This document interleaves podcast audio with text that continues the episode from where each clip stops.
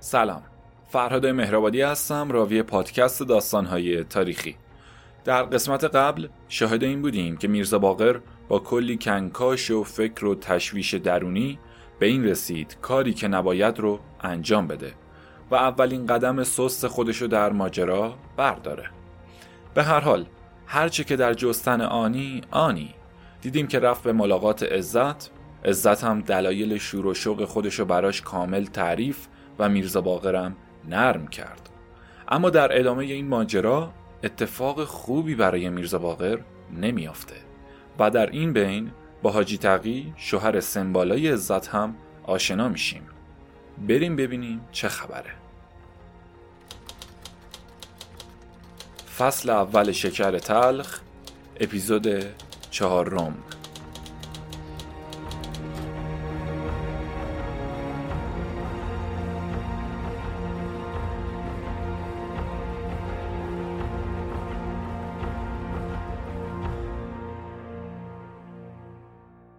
شراب صبحگاهی به می ظهرگاهی رسید و پیاله شرابی که با گرمترین معاشقه و بوس و کنار همراه شده بود تا شب ادامه داشت که میرزا باقر سر از خواب مستی برداشت و چراغ پای بلند وسط اتاق و با خودش آورد و گفت آها عزت بیا ببینم چه وقتیه ساعت چنده؟ مثل اینکه هوا تاریک شده. آره جونم خیلی هم از شب رفته در همین وقت بود که صدای زنگ ساعت شمس اماره که تا اونجا بیشتر از دیویس قدم فاصله نداشت بلند شد و ساعت سه بامداد رو اعلام می کرد. میرزا باقر گفت آخ که چقدر بد شده من گفته بودم ظهر بر می گردم. اون بنده خدا همینطور منتظره من اینجا بیخیال خوش گذرونی می‌کنم و روزم و در می‌کنم بعد با عجله از جا بلند شد و خودشو به جالباسی رسوند و عزت گفت اگه می‌دونستم که شب نمیمونی موهاتو کفن کردم اینقدر بهت شراب میخوروندم که تا فردا شبشم نتونی سر از رخت خواب بیرون بکشی. حالا چه خبرت اینقدرم عجله می‌کنی؟ میترسی به اون لوبت عروسک خندون نرسی؟ اصلا توی این بگیر و ببند حکومت نظامی و این وقت شبم که نمی‌تونی بیرون بری؟ حالا که دیر شده. یه بارکی شبم بمونه و صبح برو که واسه خودت هم دردسر درست نکنی. الان پاتو توی کوچه نذاشته شیپور بگیر و ببند رو می‌زنن و شبگردا دورت می‌کنن و گیر میافتی. نه دلم شور می‌زنه. هر طور هست باید برم. شهر شلوغ دل و پس میشن اگه کسی هم جلو اومد و چیزی گفت دستش میندازم و رد میشم. تو از طرف من خیالت راحت باشه. برو ببین کسی توی حیات نباشه برم بیرون. نترس اونا توی اتاقشونن. حالا بگو ببینم کی دوباره میای اینجا؟ اما بدون اگه این دفعه سر قول خودت وای نستی هر چی دیدی از چشم خودت دیدی. در حالی که دستاشو به گردن میرزا باقر انداخته بود بوسه های آخرین رو به لب و گونه و گردن و پیشونی اون می‌زد. اونم قول داد که فردا بعد از ظهر بهش سر بزنه. نوکپا نوکپا اونو از حیات گذروند و وارد کوچش کرد و در و پشت سرش بست. میرزا باقر که از خونه عزت بیرون اومد نشعه مستی شرابی که از صبح تا اون وقت من نوشیده بود مثل آبی که توی کوزه نوی رفته باشه در تمام راه و منفذ و اندامهاش نفوذ کرده بود. با نشعه وسالی که از چنین محبارهی مثل عزت نصیبش شده بود آمیخته شده. و چنان حالت استفراغی در اون به وجود آورده بود که راه خونه خودشو گم کرد و به جای سمت راست به سمت چپ بازارچه پیچید. خیابون جباخانه رو در پیش گرفت و تلو تلو خوران به آوازخانی پرداخت. جباخانه محل نگهداری و ساخت اسلحه جنگی و می‌گفتن. ای خوش عاشقی و رندی و بیپروایی ای خوشا کنج خرابات و قده پیمایی. هنوز به پایان بیت دوم نرسیده بود که صدای شیپور بگیر و ببند بلند شد و در ادامه اونم فریاد ایست دو نفر شبگرد اونو در جای خودش میخوب کرد و در یک لحظه عین دو نگهبان دوزخی به بازوهاش چسبیدن و از اون به تجسس و تفحص بر اومدن. او یمو اسم شب داری؟ نه. اسم شب چیه دیگه؟ اسم خودمو می‌خوایم میرزا باقره. اسم خودتو میدم روی سنگ قبرت بزنن. کجا بودی تا این وقت شب که توی خونه خرابت نرفتی؟ جای شما خالی. از صبح زود تا حالا می می‌زدیم. آقا یهو خبر شدیم که چراغا روشن شده. که دیگه پا شدم و راه افتادم. حالا اگرم میگین دیو شده. آقایی کنین ردم کنین برم. پول چاییتونم رو چشام. تقدیم می‌کنم. که گفتی عرقم خوردی. پس بگیر تا روشنتر بشی. با کشیده محکمی که یکی از اونا به گوشش نواخت نقش زمینش کرد و معمور هم به سربازش دستور داد تا اونو دستبند بزن و بیارش. خودش هم جلو جلو به راه افتاد. سرباز دوم که به طرف میرزا باقر خم می‌شد به محض رسیدن به اون سری جیب و بغل اونو وارسی کرد و کیسه پارچه‌ای و ارزشمند میرزا باقر رو که توش تا نصفه پول زرد و سفید بود با سایر اشیای دیگرش از قبیل ساعت بغلی بمبئی دوقابه و کیسه توتون لبزری منگول طلا و چپق سر و ته نقره و چاقوی ساخت زنجان و پاشنکش و جام و تسبیح و پولسیه های ته جیبش و و هر چی که بود و بیرون کشید و بدون اینکه مأمور رو خبر کنه گذاشت توی جیبای خودش و با یه ضربه لگت که به پهلوش زد از زمین بلندش کرد و دستاش از پشت بست و به راه انداختش. وکیل باشی چرا کتک می‌زنی؟ ما که گفتیم اهل حق حسابیم. چهار از جیبم درارین یکی دو زارم وردارین و منو مرخص کنین. اگرم نمی‌تونین به خونم برسونین بذارین از همین پس کوچه یه جوری خودم رو میکشونم و می‌برم. با این حرفی که زد معمور اولی که اسم پول شنید برگشت و به جستجوی جیبهای اون پرداخت.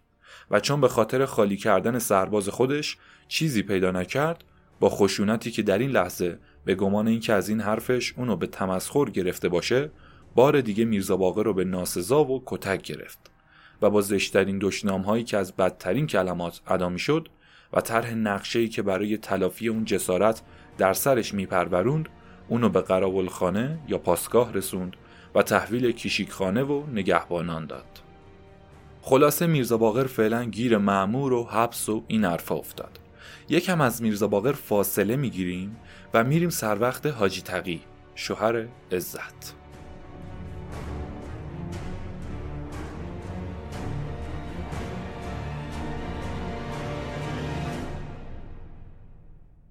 دو ماه از گرفتاری میرزا باقر گذشت. امروز سه روزی میشه که حاجی تقی شوهر عزت از سفر برگشته و برخلاف سکوت گذشته بیا و بروی در خونه عزت برقرار شد.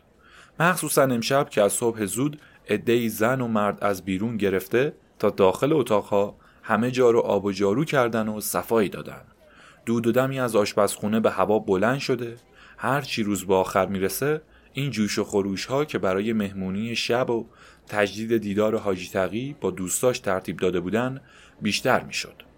تا اینکه کم کم چراغا روشن و مهمونا که از تاجر و کاسب و دولتی و روحانی و غیره از هر طبقه و هر سنفی که هستن وارد میشن و توی پنجدری پر از جمعیت میشه. اتاق پنجدری در قدیم مخصوص مهمونی و جمعیت و اینا بوده. مثل بخش پذیرایی الان.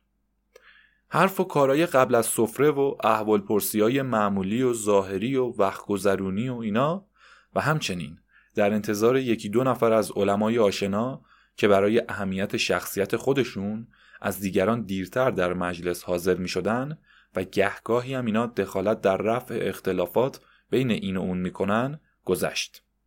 تا اینکه قایبین هم رسیدن و سفره پهن شد. شام صرف شد و آفتاب لگنها به مجلس آورده شد که مطابق تقدم و تأخر مقامات هر کدوم دست و دهان رو میشورن و به کناری میرن. آخر اینا رفتنی ها میرن و دوستان خودمونی و دختران دوشیزه جوون که محرم هستن میمونن و صحبتهای بعد از سفره شروع میشه.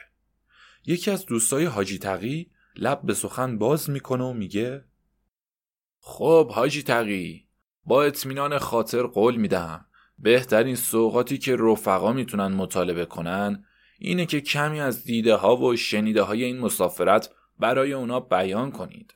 همین بس که همیشه تعریفای شما بعد از برگشت از سفرهاتون بهترین سوقات و شیرینترین نقل مجلسا بوده و الانم مطمئنیم که قطعا همینطوره.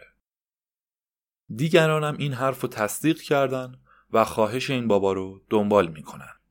و حاجی تقی به حرف میارن و حاجی تقی هم میگه رفقا خیلی میل داشتم که منو از این امر معاف کنید و چنین تمنایی به عمل نیارید که میگه در محفل خود راه مده هم چمنی را افسرده دل افسرده کند انجمنی را. بیتی از مولانا. چون به حدی در این سفر برخورد با ناملایمات به دیده رسیده که بیان اون به جز این سمری نخواهد داشت که خاطر شما رو چون سینه خود تیره و افسرده کنم.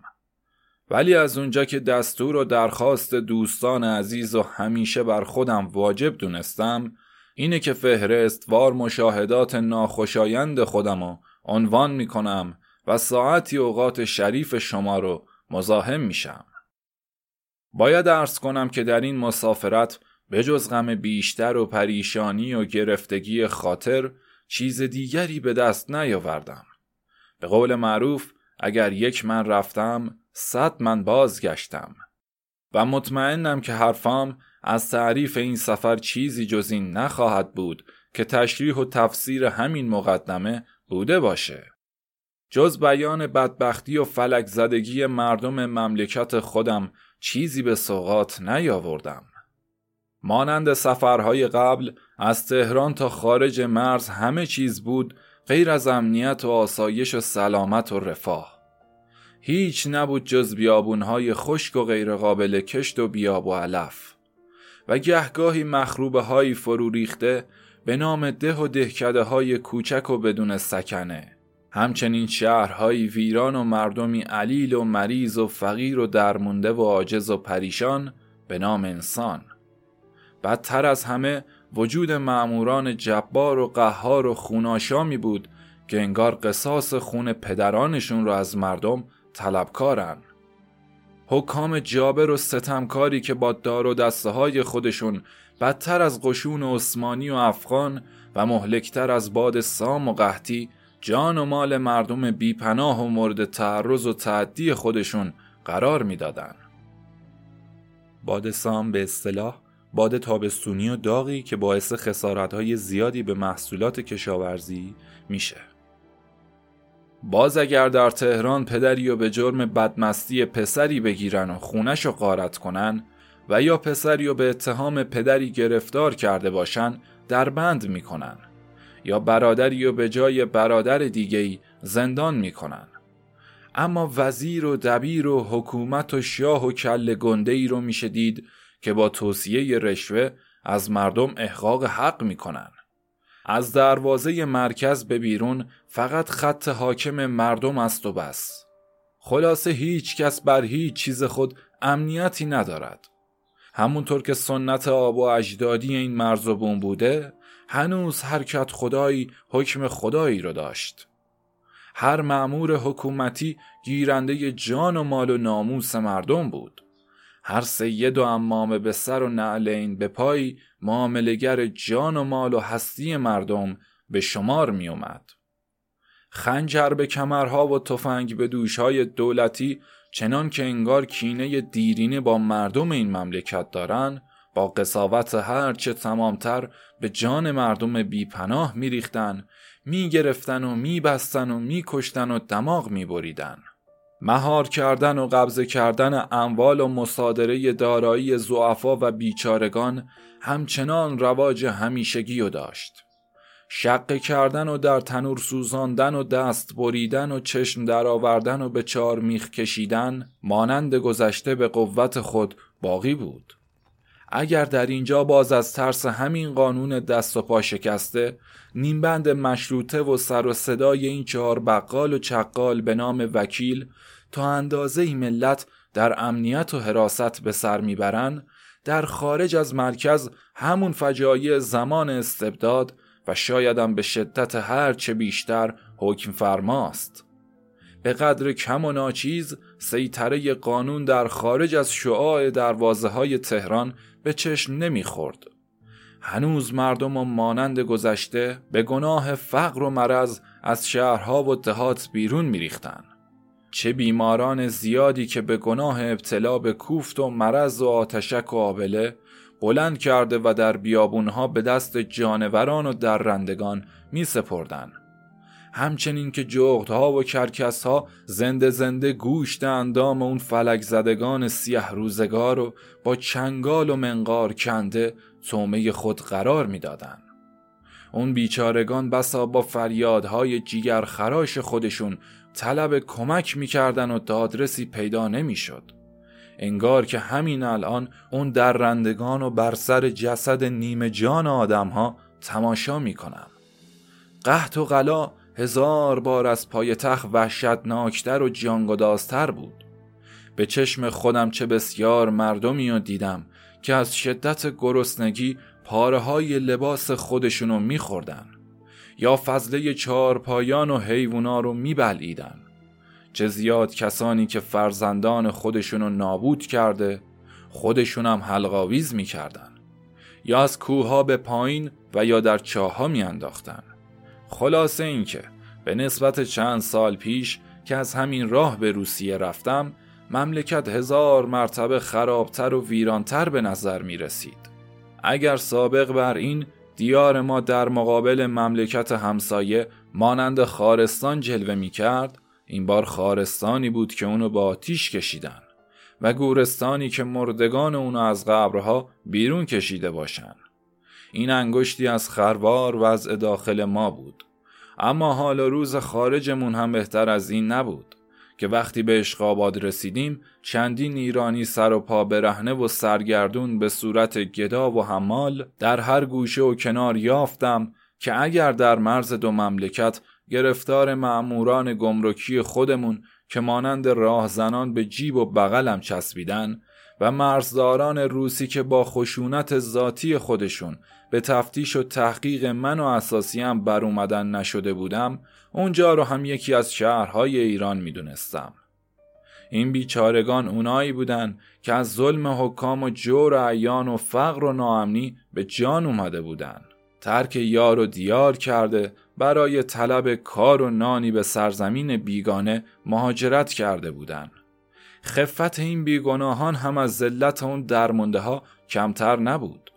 یقینا مشاغلی به دست آورده بودند که غیر از کارهای پرمشقت و پست حمالی و عملگی و رفتگری کار دیگه ای نبود که بیشتر اونا هم به علت افزایش خود مهاجرین از همون کارهای بار و پست هم محروم مونده و گدایی می‌کردن بدتر از همه این بود که در اثر فقدان آبرو و کم شدن اعتبار مملکت ما اغلب اونا همیشه در سایه شک و اتهام به هر قتل و دزدی و جنایت قرار می گرفتن و در زندان ها می افتادن. هرچند این فجایع توسط مردم بومی خودشون اتفاق افتاده بود. چه بسیار که در هر روز و شب در زندان ها و کشدارگاه ها از بین برده می شدن و کسی به داد اونا نمی رسید.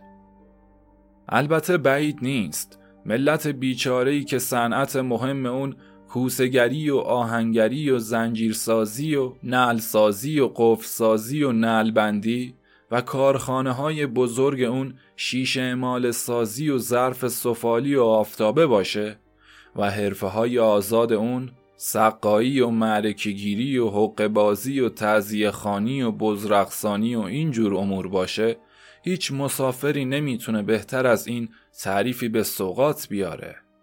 این بیحیثیتی و بیابرویی فقط برای فقرا و مهاجرین ایرانی نبود چون بازرگانان ایرانی هم کمتر از اونا بیاعتبار و بیابرو نبودن از بس تجار داخلی با مردم اون مملکت بدرفتاری کردن و در معاملاتشون تزویر و تقلب به خرج دادن و مطالبات مالی اونا رو ندادن و در داد و ستد تجارتشون حقه و نیرنگ به کار بردن و در همون مختصر صادرات مملکت مانند پارچه های دستباف کرباس و قدک رنگی و قناویز سرخ و عبایی و قبایی که باب ایرانی های اونجا بود کم نکردن باز در خشکبار مانند پسته و فندق و زیره و کشمش و غیره خیانت می‌کردن. نامرغوب و تقلبی میفرستادن و کلی سرکیسه کردن و حقه و دقل دیگه به کار می بردن. نه تنها ملت و مردم ما در انظار اونا به این صورت جلوگر شدن بلکه مملکت و بزرگان ما رو آبرومندتر از مردم خودمون نمی شناسن.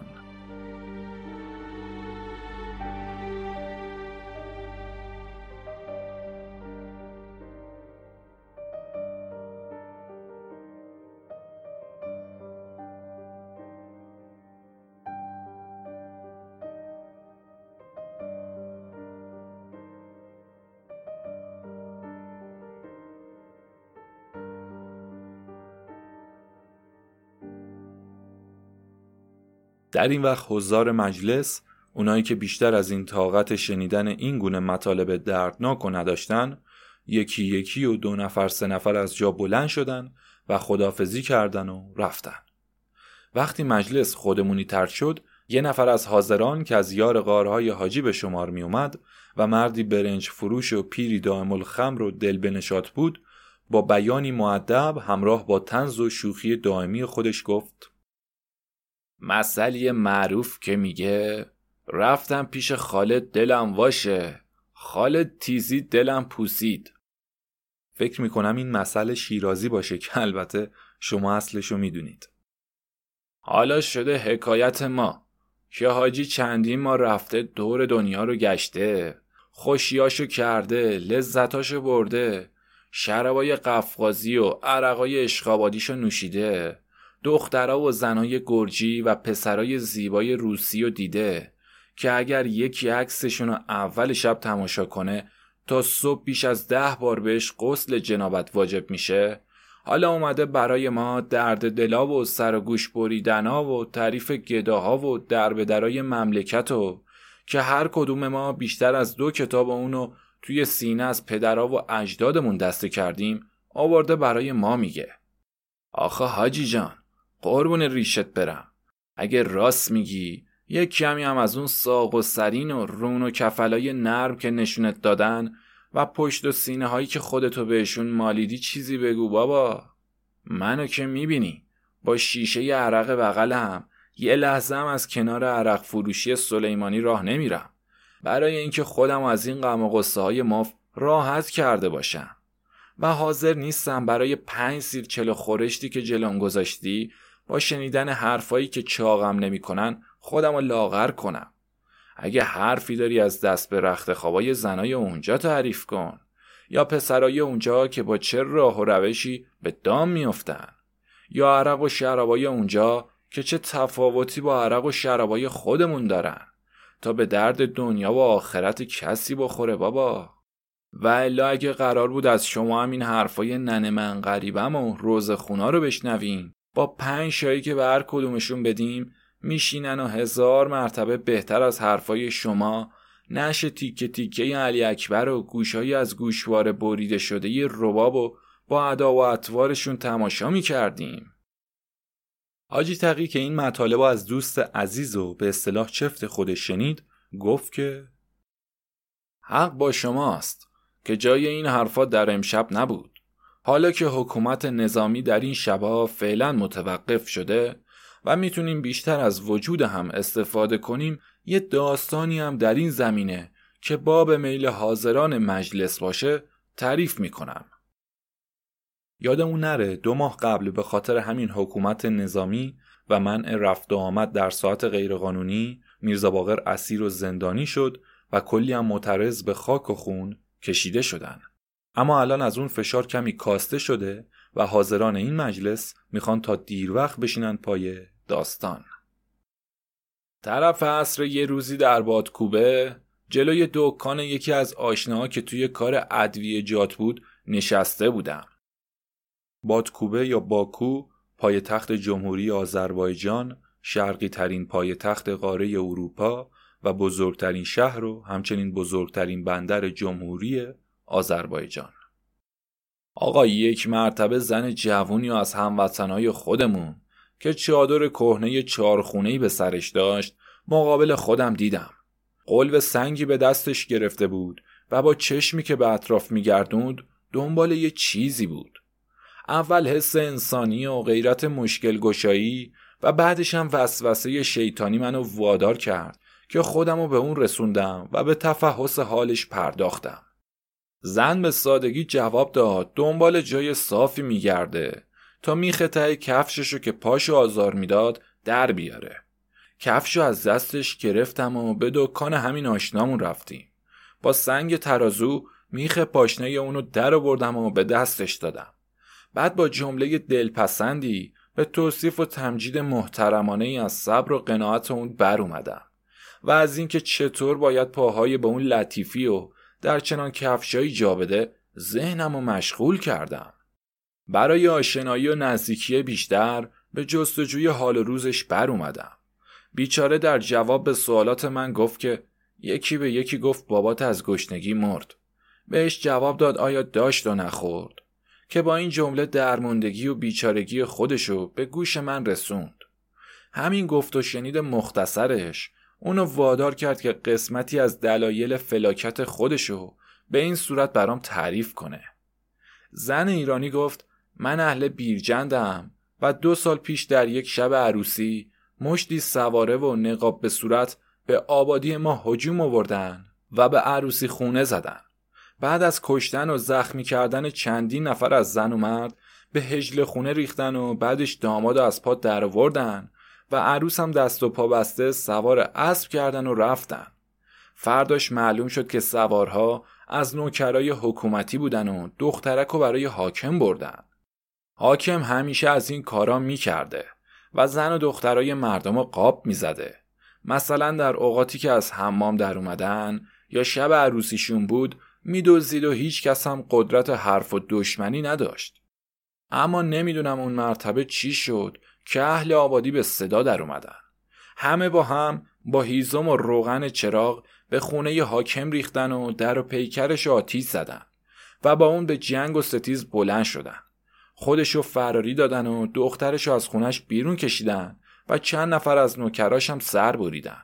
حاکم که از این پیش آمد خیلی آشفته و خشمگین میشه سوارای دهات اطراف و جمعآوری می‌کنه و دستور سرکوبی اهل دهو میده هنوز یوش و خروش اهل آبادی فرو ننشسته بود و آروم نگرفته بودن که مامورا و جلادای حاکم به ده میریزن و از اول آبادی به قتل عام شروع می‌کنن مردا رو از دم شمشیرها گذروندن و زنا رو سینه بریدن و دخترها رو به کارت برداشتن و مورد تجاوز دست جمعی قرار دادن. آخرش هم هرچی اموال و اشیا از گرون قیمت و سنگین وزن بود بار کردن و رفتن. از اون ماجرا به بعد دیگه کسی اونجا نموند و هر خانواده ای به طرفی رفتن. شوهر منم که خواهر دوازده سالش مورد تجاوز قرار گرفته بود از داغ خواهر و ننگ بدنامی دست من و مادرشو گرفت و به اینجا آورد که فعلا منم توی خونه ها مشغول خدمتکاری هستم. خودشم توی انبار گندم بوجاری کار می‌کنه. بوجاری منظور پاک کردن حبوبات و غلاته.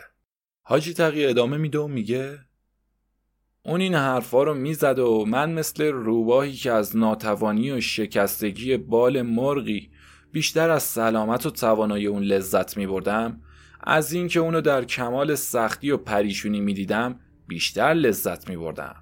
از اینکه می دیدم زنی چنان زیبا در خفا به شکل غیر مستقیم حرفاشو به طور وضوح میگه و بیچیزی و بینوایی خودشو اعلام می‌کنه کلی تلاش می‌کرد که بگه من ضعیف و نیازمندم. انگار تو دلم قند آب می‌کردن و تمام اندام و احشای من به رقص در اومده بودن. این زغزدگی و دلیل بر ناشیگری دزدی که به کاهدون می‌زنه درباره من نکنید که مخلص در تشخیص خود به چنین امور هرگز راه خطا نرفتم که هر سیاد با تجربه همیشه دام خودش رو سر راه سیدهای گرسنه میندازه. منظورش روشن دیگه. یعنی من زرنگ کار و خواسته خودم هستم. جواب اون رفیق عزیزم که پرسیدن زنا و پسرای اونجا رو تعریف کنم که با چه راه و روشی به دام میافتن اول همین نکته بزرگ و مهم کافیه که در هیچ نقطه ای از دنیا تمهیدی بالاتر از استفاده از فقر مردم اون سرزمین نیست. که همواره خود من در سفرهام بیشتر از نعمت همین موهبت برخوردار بودم. بله استفاده از همین فقر تک تک مردم جامعه است که پلیدترین افراد و از بهترین اونا بهرهمند می‌کنه. همین برخورداری از نعمت که ریش های سفید و با گیسوان سیاه زیبارویان به هم میآمیزه. همین زحمت توهیدستی و بینوایی و درموندگیه که شریفترین مردان و پاک دامنترین نفرات اونا رو دست خوش تمایلات حیوانی ثروتمندان و اغنیا قرار میده. به پستی هر گدایی و ذلت هر اطاعت و قبول هر توقعی از خواستای زورمندان وادارشون می‌کنه به چیزی که اونا می‌خوان. رفقا به قول معروف ما همه مثل همیم ما یک رنگیم. تا اونجا که سراغ دارم هیچ کدوم از ما با اون یکی فرق زیادی نداره. از این جهت نباید سراحت گفتار دل بنده رو حمله بر بدذاتی و زشتینتی حقیر بدونید. به هر حال بعد از یک سلسله سغرا کبرا چیدن ها از اون زن زیبا اجازه گرفتم به عنوان یک برادر برای اون کفشی خریداری کنم و بعد از اظهار کراهت مختصری که به عمل آورد با همدیگه به دکان کفاشی رفتیم و آروسی قندور قرمزی براش خریدم و به دستش دادم. چند سکه پول گوشه چادرش بستم و از اون خواستم که دلیل آشنایی خودش با منو حتما به شوهرش بگه. عروسی قندور قرمزم کفش زنانه پاشنه چوبی نیمه بلنده. که حالا اینی که این خرید قرمزه. خیلی طول نکشید که اولین ملاقات من با شوهر این زن به عمل اومد. به دنبال این ماجرا با کمک های مختصری که از من به اونا رسید اعتماد و حسن گمانی در دلشون به وجود اومد. رفت و آمد خونگی بین من و اونها برقرار شد. تا کار به جایی رسید که از طرف شوهر این زن برادر خطاب شدم و رفت و آمد من در قیاب و حضور شوهرش بلامانه شد. بعدش در زمره نزدیکترین و محرمترین کسان اون خانواده به حساب اومدم. توی این رفت و اومدها و نشست و برخواستها هرچند مساعدت های علنی به اون زن شوهرش به عمل می آوردم اما گاهی مخفیانه هدیه و سوقاتی به زن می‌دادم و خودداری از افشای اونا رو به زن گوشزد می کردم. همین خودش راهی بود تا درجه پاکدامنی اونو بسنجم و روش خودم رو برای مقابله با اون تعیین کنم.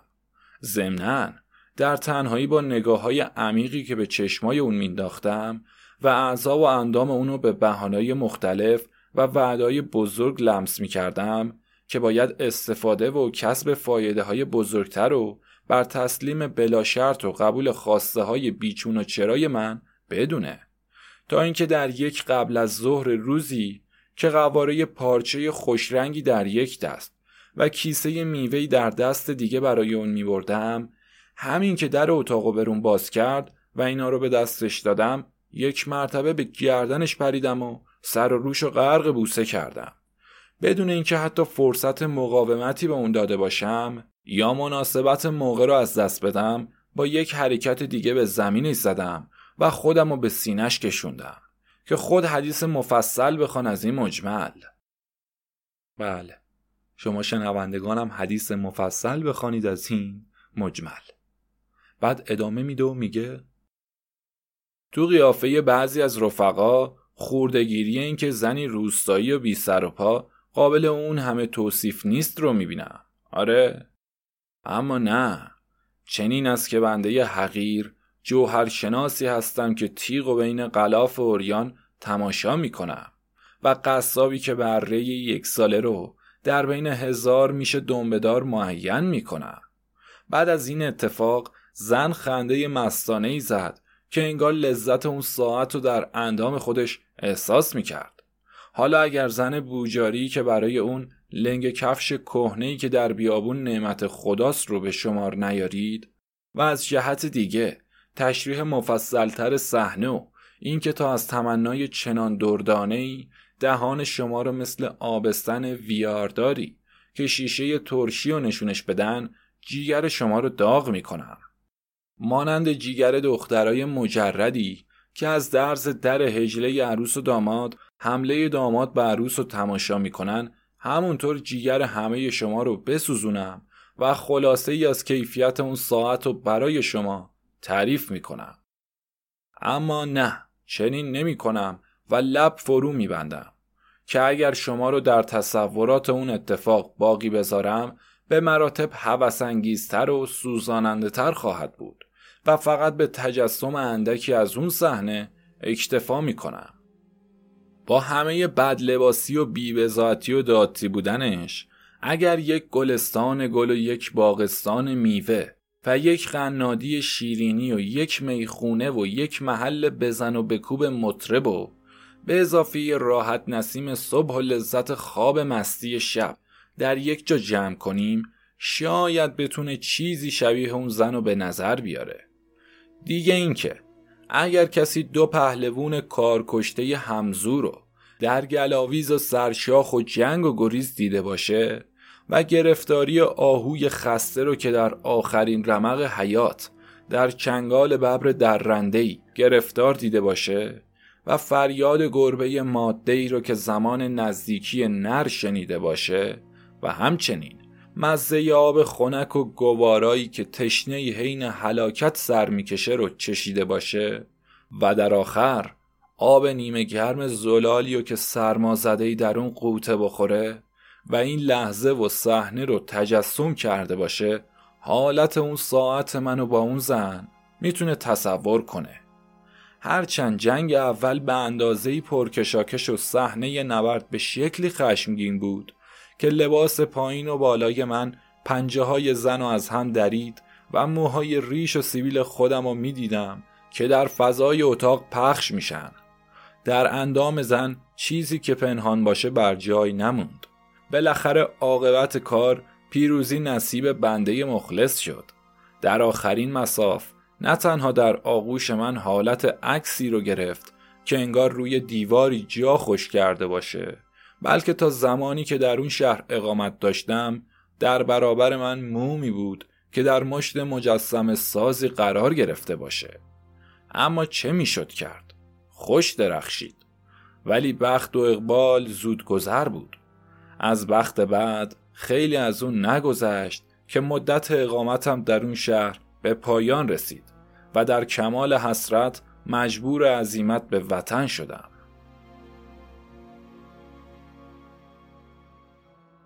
در این موقع که حاجی تقی از ذوق اون حالت و افزودن لذت به مجلس مانند دیوانگان از راه شوخی به گردن یکی از هم مجلسی های نزدیکش آویزون شد به یاد زن اونو به طرف خودش می‌کشید و حاضران مجلس غرق در نشاط تعریف های اون آب از گوشه های لبهاشون سرازیر شده بود.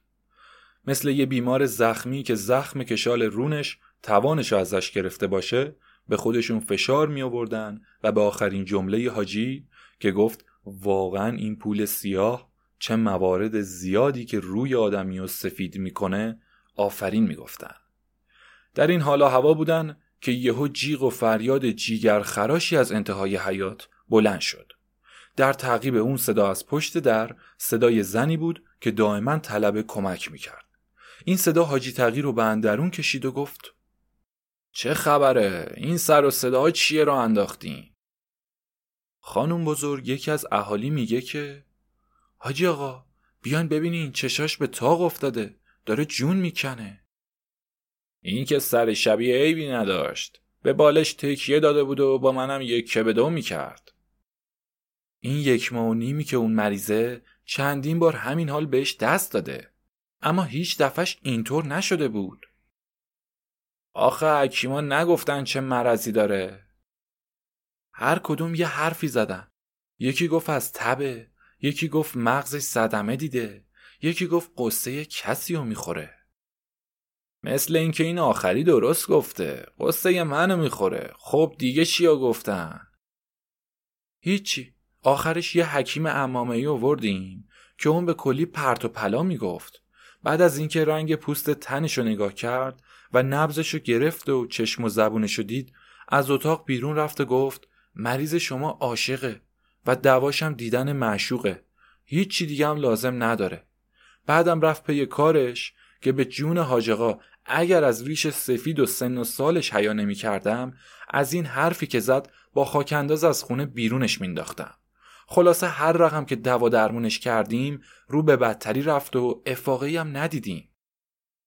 نه خانم بزرگ شاید اونم درست گفته باشه. خب معلومه. زنی که شوهرشو بخواد و چند ماه همونو نبینه مرض عاشقا رو می‌گیره دیگه. آخه حاج آقا اگه حرف اونم درست بود حالا که شما اومدین لاقل یه خوردم که شده بود باید حالش بهتر می‌شد. نه اینکه روز به روز بدتر بشه. خیلی خوب. مواظب باشین تا من برگردم. بعد حاجی تقی با نگرانی زیادی راه مراجعه رو در پیش گرفت. اما همین که پا رو به پله اول جلوی ایوون گذاشت پیرزن همسایه‌ای که زد داستان اون و شوهرش رو برای میرزا باقر گفته بود همونا که حاجی تقی اینا رو برای خالی نموندن خونه و تنها نموندن عزت آورده بود خودشو به حاجی تقی رسوند و گفت حاج آقا تقی خیلی عذر می‌خوام از اینکه به کارای شما دخالت می‌کنم. اما می‌خواستم به شما بگم زن شما هیچ چیش نیست و فقط عاشق شده. بی خودی هم دنبال دوا درمون نفرستین. مادر بزرگش میگه حکیما چیزی نفهمیدن ولی بی خود میگه و همشون هم همین تصدیقو کردن. منتها یکیشون سربسته تر می‌گفت یکیشون آشکارتر که این آخری یک مرتبه آب پاکی رو روی دست همشون ریخت و گفت عاشق شده که همه تفتفش کردن و با بی احترامی از خونه بیرونش انداختن. شما می‌دونی عاشق کی شده؟ آره اگه بگم شما خودتونم میشناسینش. پسر یکی از کاسبای همین محله. از کسبه همین گذره. نه نه نه مال دم سراهه معطلتون نکنم. همین پسر جلف میرزا باقره. پسر حاج ابوالقاسم کاشی که 24 ساعته کارش ولگردی توی کوچه ها و ورانداز کردن قد و بالای زنای مردمه. کی فهمیدی؟ آخه ننه از خودم خجالت می‌کشم بگم. با اون همه نون و نمکی که ازتون خوردم نتونستم امانت شما رو حفظ کنم. اما چه کار می‌تونستم بکنم ننه؟ جوانای امروز خیلی موزی و آب زیر کان. صد تا مثل ما رو سر چشمه می‌برن و تشنه بر میگردونن دختره اینقدر موزی موزی رفتار می‌کرد که من اصلا سر از کارش نمی‌تونستم در بیارم. تخم مشروطه مستبد که از این بهتر نمیشه. جلوی من وضو می‌گرفت و سر جانماز وامیستاد. بعد پسره رو می‌کشید توی خونه. خب اون وقت چطور شد که شما فهمیدی؟ هیچی ننه. یه شب البته اینی که میگه مال چند وقت قبل از مریضیشه. آخری شب بود سر حوز آفتابه رو تمیز می‌کردم که دیدم توی اتاق مهمون خونه چراغ میسوزه و فانوس روشنه. خیالات ورم داشت. پاورچین پاورچین خودم رو رسوندم. وقتی از لای درس توی اتاق نگاه کردم چیزی نمونده بود همونجا سکته بزنم. بله دو به دو با پسر دست به گردن بودن و دیگه چی بگم که زبونم آتیش می‌گیره. این قضیه مال چند روز قبل از مریضیشه؟ زمان بین رابطش و مریضیش خیلی نبود. به نظرم یه هفته. چون از قرار همون شب پسره رو گشتی ها مست توی خیابون شاهی می‌گیرن و حبسش می‌کنن. از همون فرداشم که عزت فهمید کس کرد و از غذا افتاد. سر گریه زاریش وا شد و بعدش هم یه کله مریض شد. اگه زمانش هم می‌خواین بدونین همون شبی بود که ماه گرفته بود. درست یادمه. چون سر شبش خودم نماز آیات میخوندم. حاجی تقی انگاری که از این پیش آمد چیزی به خاطرش رسیده باشه؟ پیرزن رو با حال خودش گذاشت و به اتاقی رفت. این تقویم نجم و شو که همین صبح زمان سرتراشیدنش از روی اون معلوم کرده بود برداشت و با عجله چند ورقی به جلو و چند ورقی به عقب زد. وقتی تاریخ خصوف یا همون ماه گرفتگی اونو تعیین کرد دید شبی که پیرزن گفت تا الان دو ماه و چهار روز کمه. بعد دست به جیبش برد و دفتر یادداشتشم که توی اون وقایع سفرش رو یادداشت کرده بود زیر نظر گرفت. درست اون شب و مطابق همون زمانی دید که خودش در بادکوبه اون زن بیرجندی شوهردار رو قافلگیر کرده بود. وقتی این قضیه براش روشن شد اول مثل اینکه در تاریخ تقویم و یادداشتش تردید کرده باشه چند باری به هر دوتا دفترش با دقت نگاه کرد بعد از اینکه کاملا صحت اونو مسلم دونست مدتی به گوشه متحیر چشم دوخت و بعدش با پریشونی زیادی در حالی که انگار چشماشو از حدقه بیرون میارن عین محکوم حلقاویز کرده ای خون به صورتش اومده بود با خودش گفت العظمت لله جل الخالق که در پس این پرده های نامعلوم چه نقش ها که بازی نمی کنی و با همه بی دست و پایی چه کارهایی که با سرپنجه قدرت خودت به ظهور نمی رسونی. بعد مانند دیوانگان خنده بلند تلخی به لبانش نشست و اضافه کرد و گفت بله بازی می‌کنی خیلی هم شیرین بازی می‌کنی قادر توانای عقوبت دهنده هستی که انتقام تجاوز به ناموس و چنان می‌گیری محتسب حسابدانی هستی که اینجوری صورت حساب خوب و بد مردم و در دفتر حسابشون می نویسی